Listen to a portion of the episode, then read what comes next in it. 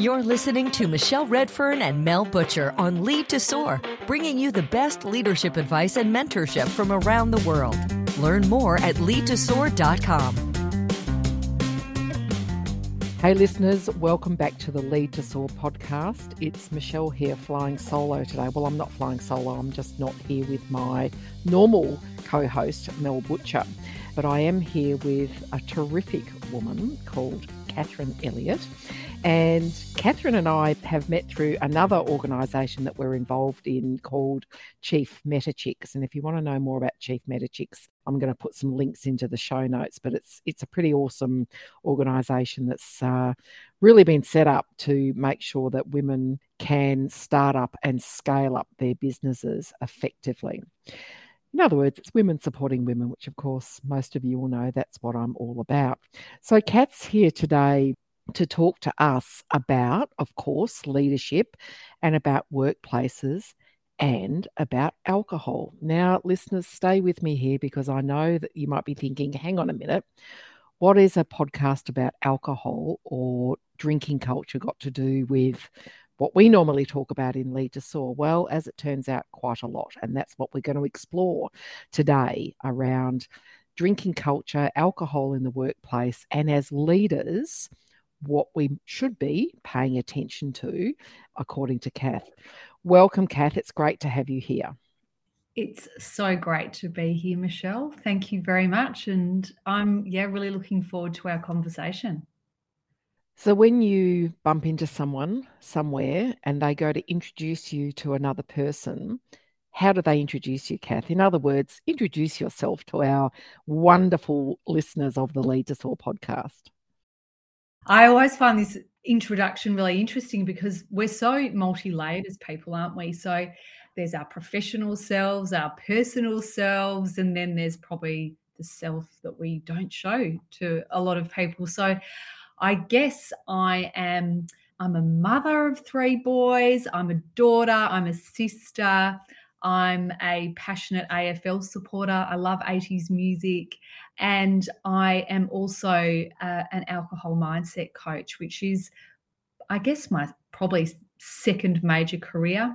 I'm turning 51 this year. And I got into this line of work because I had what I would own up to as a you know a long-term binge drinking issue uh, that I feel had held me back in my life for many years and also wasn't really aligning me to the values of the person that I wanted to be. And so I now support other professional women and men who are reasonably high functioning but identify as having issues with alcohol and feel that it's holding them back to live their best lives. That's quite an introduction. And uh, of course, my ears pricked up when you said AFL and 80s music because I'm a tragic about both. But for full disclosure, folks, Kath and I have been working together, directly together now for some months in the role of mentor and mentee. And I've been witnessing firsthand Kath's approach to alcohol mindset and also her absolute transparency, honesty, and vulnerability about where her expertise has come from, which is, as she just said, from her own lived experience as someone who hasn't managed their relationship with alcohol in a very healthy way, decided to do something about it. Now you're wanting to help other people do the same. And I've really appreciated that because there's nothing better for a leader to do than to stop, breathe, and think and reflect on their own leadership image in that leadership mirror. And I think from a leadership perspective, I'm really interested in your story about your high functioning yet unhealthy relationship with alcohol. What's your perspective on how it was holding you back in work and in life? Interestingly, I think from the outside, people would have looked at me and thought I was incredibly high functioning and I was doing really well professionally. But I think in my own mind, in, in my own head and my own gauge on myself, I was constantly in a bit of a negative mind sort of loop around who I was and I'd put a bit of a ceiling on what I could achieve as well. It was just sort of almost surviving a lot of the time. And I think alcohol played a big role in that because I was often feeling a little bit low on energy or recovering from, you know, a big weekend. And so the first couple of days, even of a working week, although, yes, from the outside, it appeared like I was functioning and working hard, I actually wasn't feeling that great. And it wasn't often until maybe Wednesday that I would start to feel like I was functioning, you know, pretty well because I did have quite strict rules around my drinking. I didn't used to really drink during the week.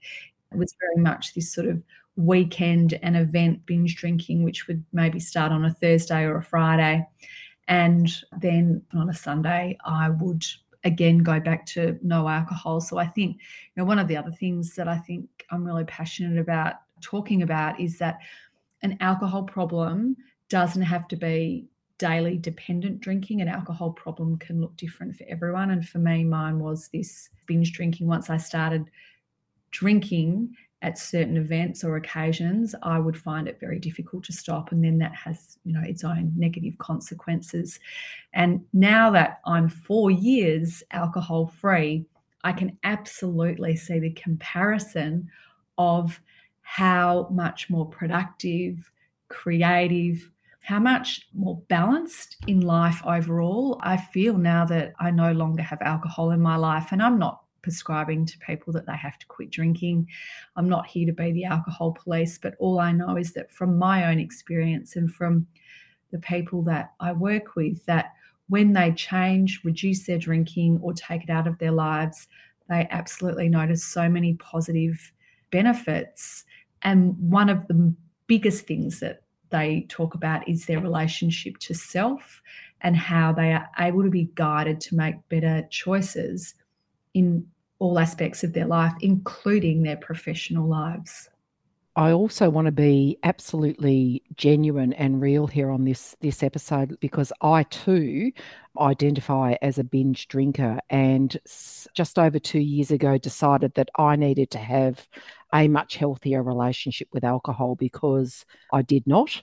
And certainly during the COVID lockdowns I had a very handy excuse to become a, an everyday drinker and very heavy drinker. So, so I'm putting that out there, folks. I'm also someone who has re-examined her relationship with alcohol and i don't really tell people that much so i'm feeling a little bit vulnerable at the moment but i have absolutely re-examined my relationship with alcohol for a whole range of reasons and i can absolutely see the benefit particularly when it comes to dealing with anxiety, which I unfortunately suffer from and have done my entire life, and also clarity of decision making and actually feeling much, much better about myself. But what I want to come back to here is two things. One, we've had a conversation, Kath, about Australia's drinking culture. Now, we have listeners from all over the world. So this may feel a little Australian centric because I don't know enough about other geographies except for the US around drinking cultures.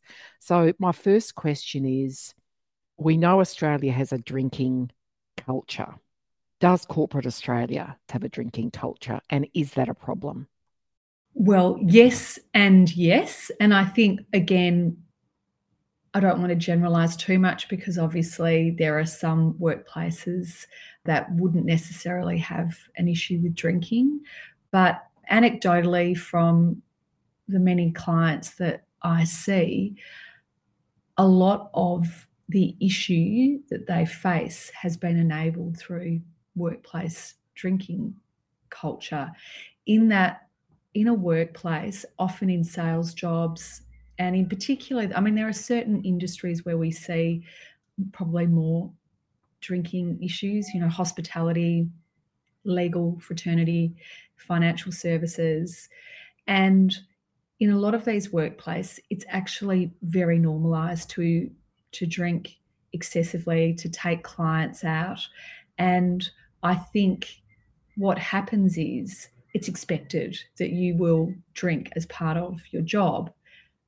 But what we sometimes forget about is that alcohol is a highly addictive drug and that the way that it affects many of us is quite different and that some people are okay and can moderate their drinking and have one or two or have a, a few too many on one night and feel okay. And for other people, it can be a very different story.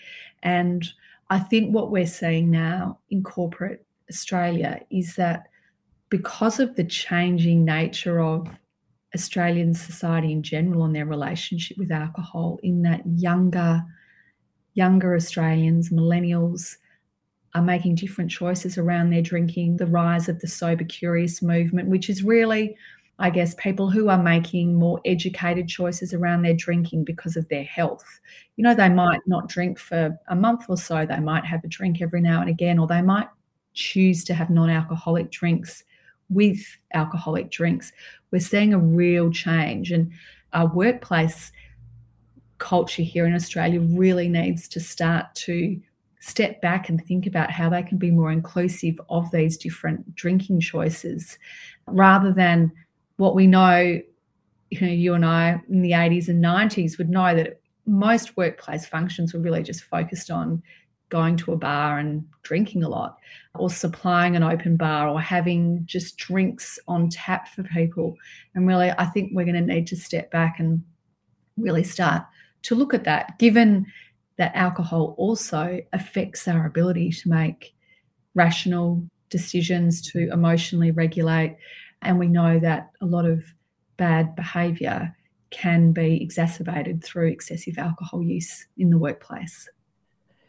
Yeah, and I think there's been arguably a national conversation about bad behaviour or a lack of respect in workplaces. And of course, we now have the respect at work legislation, which you know, was the culmination of seven terrific years' work by Kate Jenkins as the Federal Sex Discrimination Commissioner.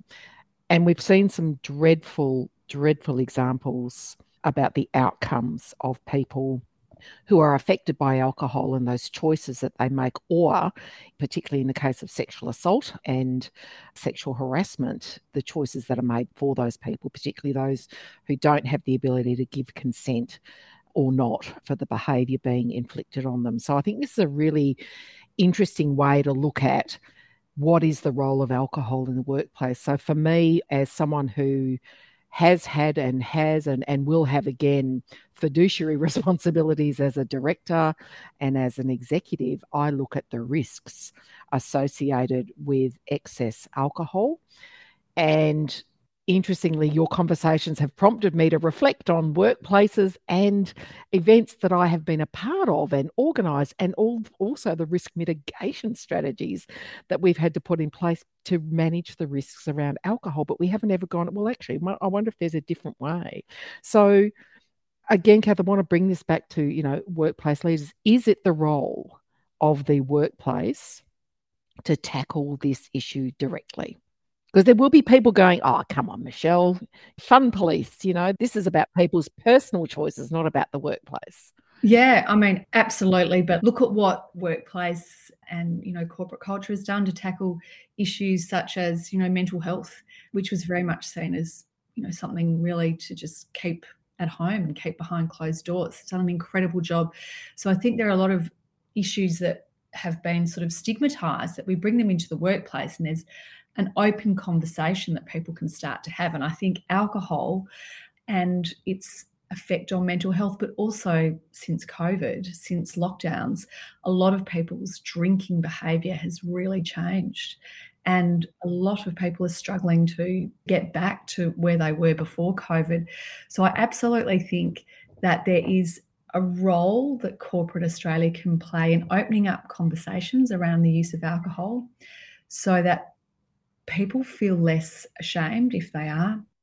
Yeah, because there is a lot of shame around this, isn't there? A lot of shame. There absolutely is. I mean, that's often the first thing a client will say to me when they even reach out to have a call is I just feel so relieved that I can share this with someone because I have been holding on to it.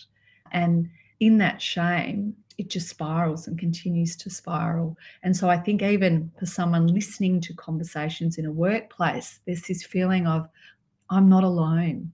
And that feeling of I'm not alone can be so life changing. And I know for me, it absolutely was because I was worried I didn't have enough of a problem to need to change my drinking because binge drinking was so normalized around me. I thought, well, I just have to somehow work this out myself through moderating my drinking.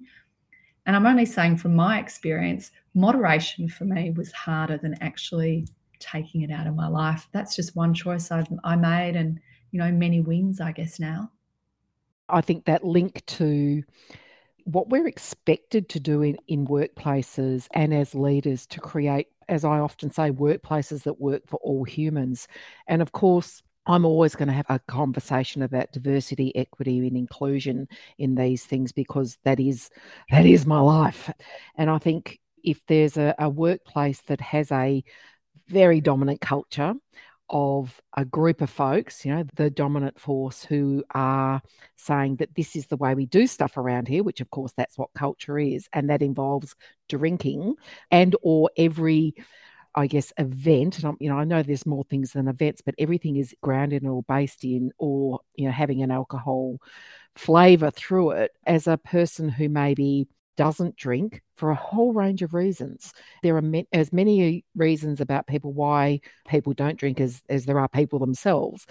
That can create a feeling of exclusion, pressure to join in, or just the fact, well, actually, I'm not going to be a part of that group because I don't belong.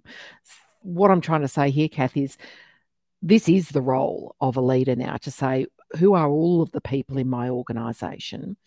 and how do we create a workplace that works for every human and doesn't exclude certain people but also helps others have i got that right oh absolutely I, I couldn't agree with you more and particularly as we are seeing such a change now in australian society's approach to to alcohol you know the rise of alcohol free drinks as an option so making sure that you're always providing a range and a variety of alcohol free options at, at, workplace offerings. Gone are the days where you have to search out a soft drink because there are no soft drinks on offer at, at workplace events, which is still a common occurrence. And I think, again, this is something that needs to be taken into consideration. And, you know, I love that you've brought up that you've even started to think about you know the role of alcohol in some of your businesses because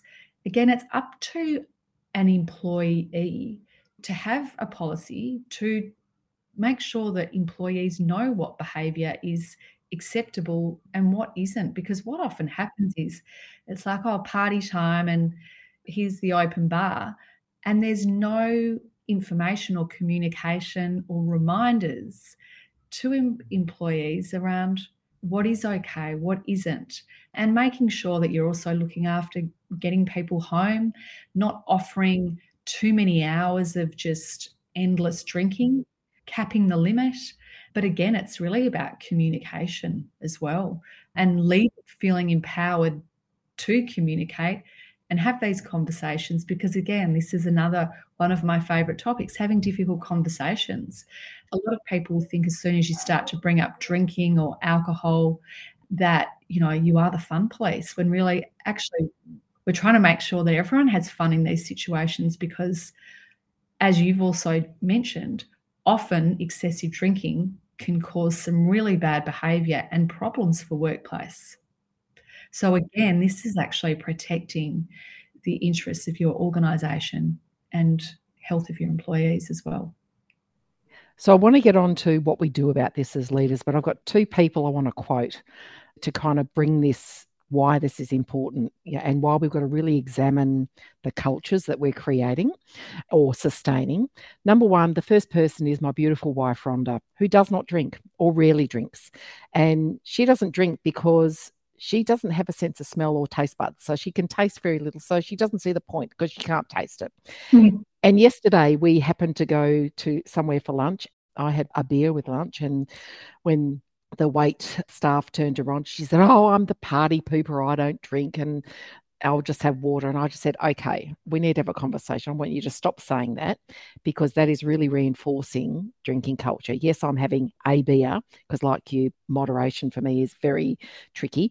So I had a beer. But I said, to her, I want you to stop using that language. I want you to say, no, thank you, I don't drink because that's got to be okay. And interestingly enough, the young woman serving us, she said, Oh, we've got some really, a really good range of no alcohol beers, mocktails, etc. And they did, which was great. That's number one. If you don't drink, that's okay. And let's talk about it and normalize that as much as it's normal to think six schooners after work on a Friday. And the second person I want to quote is a guy called Tim Denning. Now, Tim is a really prolific blogger and does a lot of commentary on LinkedIn in particular, has a huge amount of followers. Now, he recently posted just a few days ago this post Work events shouldn't require you to be away from your family or be forced to drink alcohol. And I thought, oh, there you go. This is what Kath's saying. And this is what we want to talk about. And this is a young guy. So I think he's, I don't know, I think Tim's probably in his 30s, who has been in banking and it's still in some sort of consulting gig. So, right in that target zone of folks, you go, I think he'd be a drinker. He's clearly not, and clearly has been put in a situation or has observed someone being put in a situation where they felt under pressure to A, be away from their family, but B, forced to drink alcohol. So, I think this is the nub of the issue let's take a leadership role and say, hey, if you're not a person who wants to drink, let's think of some alternative ways to have you feel included in our organisation. Yeah, absolutely. I love that. And look, I think it comes back to basic respect for people's choices in life, doesn't it? And choosing to drink alcohol or not is another one of those choices. And I'm now doing webinars and workshops in organizations to very much bring up these conversations that if someone says that they're not drinking alcohol, it's actually none of your business as to why. And nor is it okay, really, to start ribbing or ridiculing people because of that choice. If they want to share something about why they're not, then that's okay. And if you want to open up a conversation in a respectful way, again, you know, there's a lot to learn from that. But what I have again heard from people that I've worked with is that one of the things they are most nervous about when they're changing their drinking or having a break is how they communicate that with friends and work colleagues and the response that they will get from that. And so, again, I think it is about making sure that you're prepared, you've got your communication, as you said to your beautiful wife, you come back, you're positive. I mean, I'm now proudly alcohol free, and I ever anyone asks me, I, I, own the choice, and I say I don't drink alcohol, but I'd love a if you've got a, a mocktail or an alcohol free beer or whatever, that would be great. And you know, interestingly, I was out with two old girlfriends on Saturday at a winery in, down in Red Hill, and the wine guy asked me, you know, if I was drinking wine. I said, no, I don't drink alcohol. And it was great because he was really positive. He said, Oh, well, we've got a great non alcoholic list. Here you go. And so I felt really included. Whereas sometimes that approach has not been the same. I've sort of got that look of, Oh, we're not going to get any money out of you. So, yeah, yeah, exactly. Exactly. Again, it is this inclusivity issue of making everyone feel welcome. It doesn't matter what their drinking choice is, really. Agreed. So, Kath, at Lead to Soar, we talk about leadership, and leadership is using the greatness in you to achieve and sustain extraordinary outcomes by engaging the greatness in others. And so, right now, I want to ask you a question about what leaders do from two perspectives. And this is absolutely linked to our leadership definition because it is digging deep into your own values and your own way you want to lead and really seeking out the greatness in other people, no matter where they are on the drink, not drink spectrum, because we know that that's going to help achieve really great outcomes for the individual, the team, and of course, the business. So, when we're looking at this, problem and opportunity because it is an opportunity as well. I think there's, for me, there's two questions that occur. How do I change things in my organization to dial down the focus on alcohol? What are the strategies that I can take? And the second part is, what do I do if I know that there's a problem drinker or maybe a fairly stubbornly embedded drinking culture and I want to change it, but I'm not confident. So it's kind of two sides of the coin there. What's your advice for our leaders? Great questions.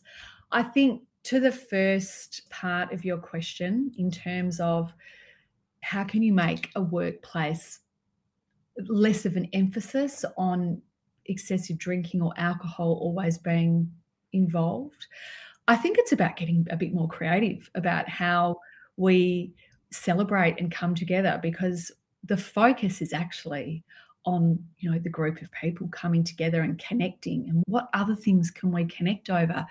Yes it might be having a drink but it might be doing a number of different activities that we can bring into the workplace. I know for instance that one of my friends who owns a recruitment company a lot of their previous events have focused on drinking but they are starting to hold events at different times of the day so more breakfast type events where you might do some exercise in the morning and then connect over breakfast rather than alcohol. So I think it's really about taking a new approach to it. And then if you are having alcohol as part of an event, that it isn't just drinking and focused in a pub, that you might have another activity that's involved as part of that. So I think it is really about getting out of because often we get so stuck in what we've been doing for a long period of time. It's about stepping back and saying, how can we do this differently? What are the other activities that we can bring in? And can we have a discussion about it at leadership level so that we can introduce something new and see how that goes? The other thing is actually about going out to the people who work for you and asking them what they might like to see being brought in because often you'll get some really interesting and new ideas, particularly if your workplace, and as we've already spoken about, the drinking culture is changing. So a lot of people don't even like to drink at work events these days. There's a, an increasing number of people just say, you know what, that's not a place I choose to drink because I've got a reputation to protect and it's a place where I want to be on the ball. Yeah. And just a quick aside, because I'd be remiss if I didn't point this out that thinking laterally about the different times of day and the different types of activities to include different people is I talk to women and others, lots of course, about the environments that women have been traditionally locked out of because of our rigid gender stereotypes. And, you know, let's go to the pub after work. And that's where a lot of business gets done and a lot of informal mentoring. Well, you know, there's there's still a lot of women who have those primary caregiving roles, i.e., running to childcare or getting home, blah, blah, blah, who have been locked out of those environments. And I think we think laterally about who are all the humans in our workplace and how might we cater broadly for a lot of them. Of course, that, that means switching things up. That's going to include a lot of those people who may have been locked out. And of course, there are a lot of people who have cultural beliefs not aligned with drinking in our beautiful multicultural country, how many of those people are we locking out as well? So, a real, really good call to action there for leaders to create and sustain a workplace that works for all humans, invite the humans in to design it with you, and also think laterally what are the different ways that we can do stuff. Now, the other questions are what about if I think I've got a person or a group of people where this drinking culture is really embedded and there's a problem, who do I go and talk to? You, obviously, Kath, but what do I do? What do I do here? Well, I think this is a really interesting one because, again, in the workplace, this is something that can just be ignored. It's a personal problem, or it doesn't get broached until something quite serious happens. And look, generally, the person who you're worried about or who you think might have a problem will know that they have a problem, but they'll probably be very ashamed. So you've got to tackle it very gently. But I think the first thing is really to organize a one on one catch up with that person and ask them if they're okay. Let them know that you're a bit worried about them rather than approaching it. I think you've got a drinking problem or someone's come to me and said that you it's actually about showing kind caring yeah just being kind and caring and asking some questions of that person first i think often in workplace, there'll be, I guess, this overall kind of attitude that, yeah, we'll just move you on to someone else.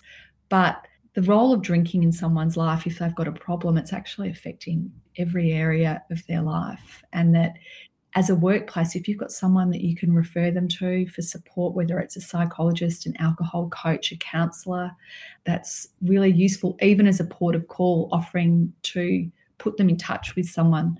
And look, I think if there's a group of people who you can see are excessively drinking in, in your workplace or they're kind of really creating that group mentality, I think definitely there's a real opportunity again to to sit down and I guess not call them out in terms of bad behavior, but start having a conversation about how that could be making other people feel excluded and again educating them around the role of alcohol and how it actually changes the way we approach people, we judge, our prefrontal cortex gets shut off when we're drinking. So our emotional regulation is out the door. So, really, we're often behaving in ways that we will regret, and we don't have any control over it because of the impact that alcohol has.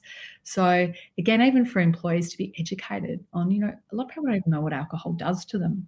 They just think it's this social lubricant that's a bit of fun. Yeah, as you said, it's a drug, and and you know, leaders, we aren't talking about being the fun police and what have you, but it is about taking a leadership perspective.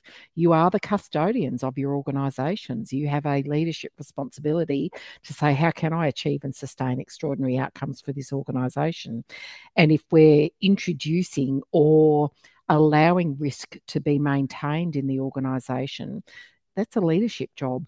But conversely, there's an opportunity cost as well. How much more productive are people who have a really strong sense of self and a good well-being score well-being's across the whole gamut of things and i think part of that is being able to say hey my employer really cares about me as an entire human and they're giving me the opportunity to learn about different things, including how to look after myself, how to learn about the impacts of drugs, alcohol, mental health, so on and so forth on my overall well-being. And I think increasingly workplaces have to be well cognizant of the fact that yeah they do have humans not widgets or robots that they're looking after and and we do have to create this environment where people have access to information and also the ability to bring their best every single day. Yeah, absolutely. And it's really interesting, Michelle. Sometimes I've had clients come to me who have had a drinking issue and it's been affecting their personal life, not so much their their professional life. But what they've noticed when they've changed their drinking, whether they've reduced it or taken it out completely, is the productivity increase at work because their energy is much better because their personal relationships are in a more balanced state. They have been able to really focus on work. So I think this is the the other thing. You don't have to have a drinking problem to reassess your your drinking or change things up to see how it can have a positive influence because you know alcohol does impact our quality of sleep Sleep is such a pillar of health that if you can even increase the quality of your sleep a few days a week, you can imagine the cumulative effect that that's going to have on so many aspects of your life. I'm a living, breathing, walking, talking advocate of eight hours sleep every night. And I can tell you right now, listeners, I sleep extraordinarily well. And I do now notice the nights where I have had a couple of drinks or, or more, because let's face it, I do have more than a few drinks sometimes. I do notice a difference. So I've got a very good litmus test. So, yes, I am a, a big fan of sleep as the enabler of living a very full and fulfilling life. So, Good advice there, Kath. Kath, if listeners say, Oh, I think she needs to come and talk to our business, how do we find you and what's the best way to do that? Yeah, sure. So you can connect through the website, which is the alcoholmindsetcoach.com. Or I've also got an Instagram handle at the alcohol mindset coach. Beautiful. And of course, we'll have links uh, in the show notes as well. Or, folks, you can give me a shout because, as I said, Kath and I are a little bit joined at the hip at the moment because we're doing some work together. So, which is very, very cool. And she's making me think hard about some things. And it's so really good. good to be able to do that. Kath, thanks so much. I reckon this is a really tricky subject. And even at the start, I'm thinking, oh, do I say it out loud? Yeah, I am going to say it out loud. I'm going to own the fact that I want to have and now have a much healthier relationship with alcohol than I've ever had in my adult life. So thank you for allowing me to be that vulnerable. And thanks for, for giving us your wisdom. Leaders, I really want to see Kath and people like Kath in your organisations helping you to create workplaces that work for all humans, whether they drink or not, or just want to have a little bit, or whatever it may be. So, Kath Elliott, the alcohol mindset coach, thank you so much. Thank you, Michelle. I have loved our conversation and your support. I really appreciate it. Thank you for joining us for this episode of Lead to Soar. We sincerely appreciate your honest, positive reviews. You can leave questions at leadtosoar.com for Michelle and Mel to answer on future episodes. Until next time, we hope you'll use what you've learned here and lead to soar.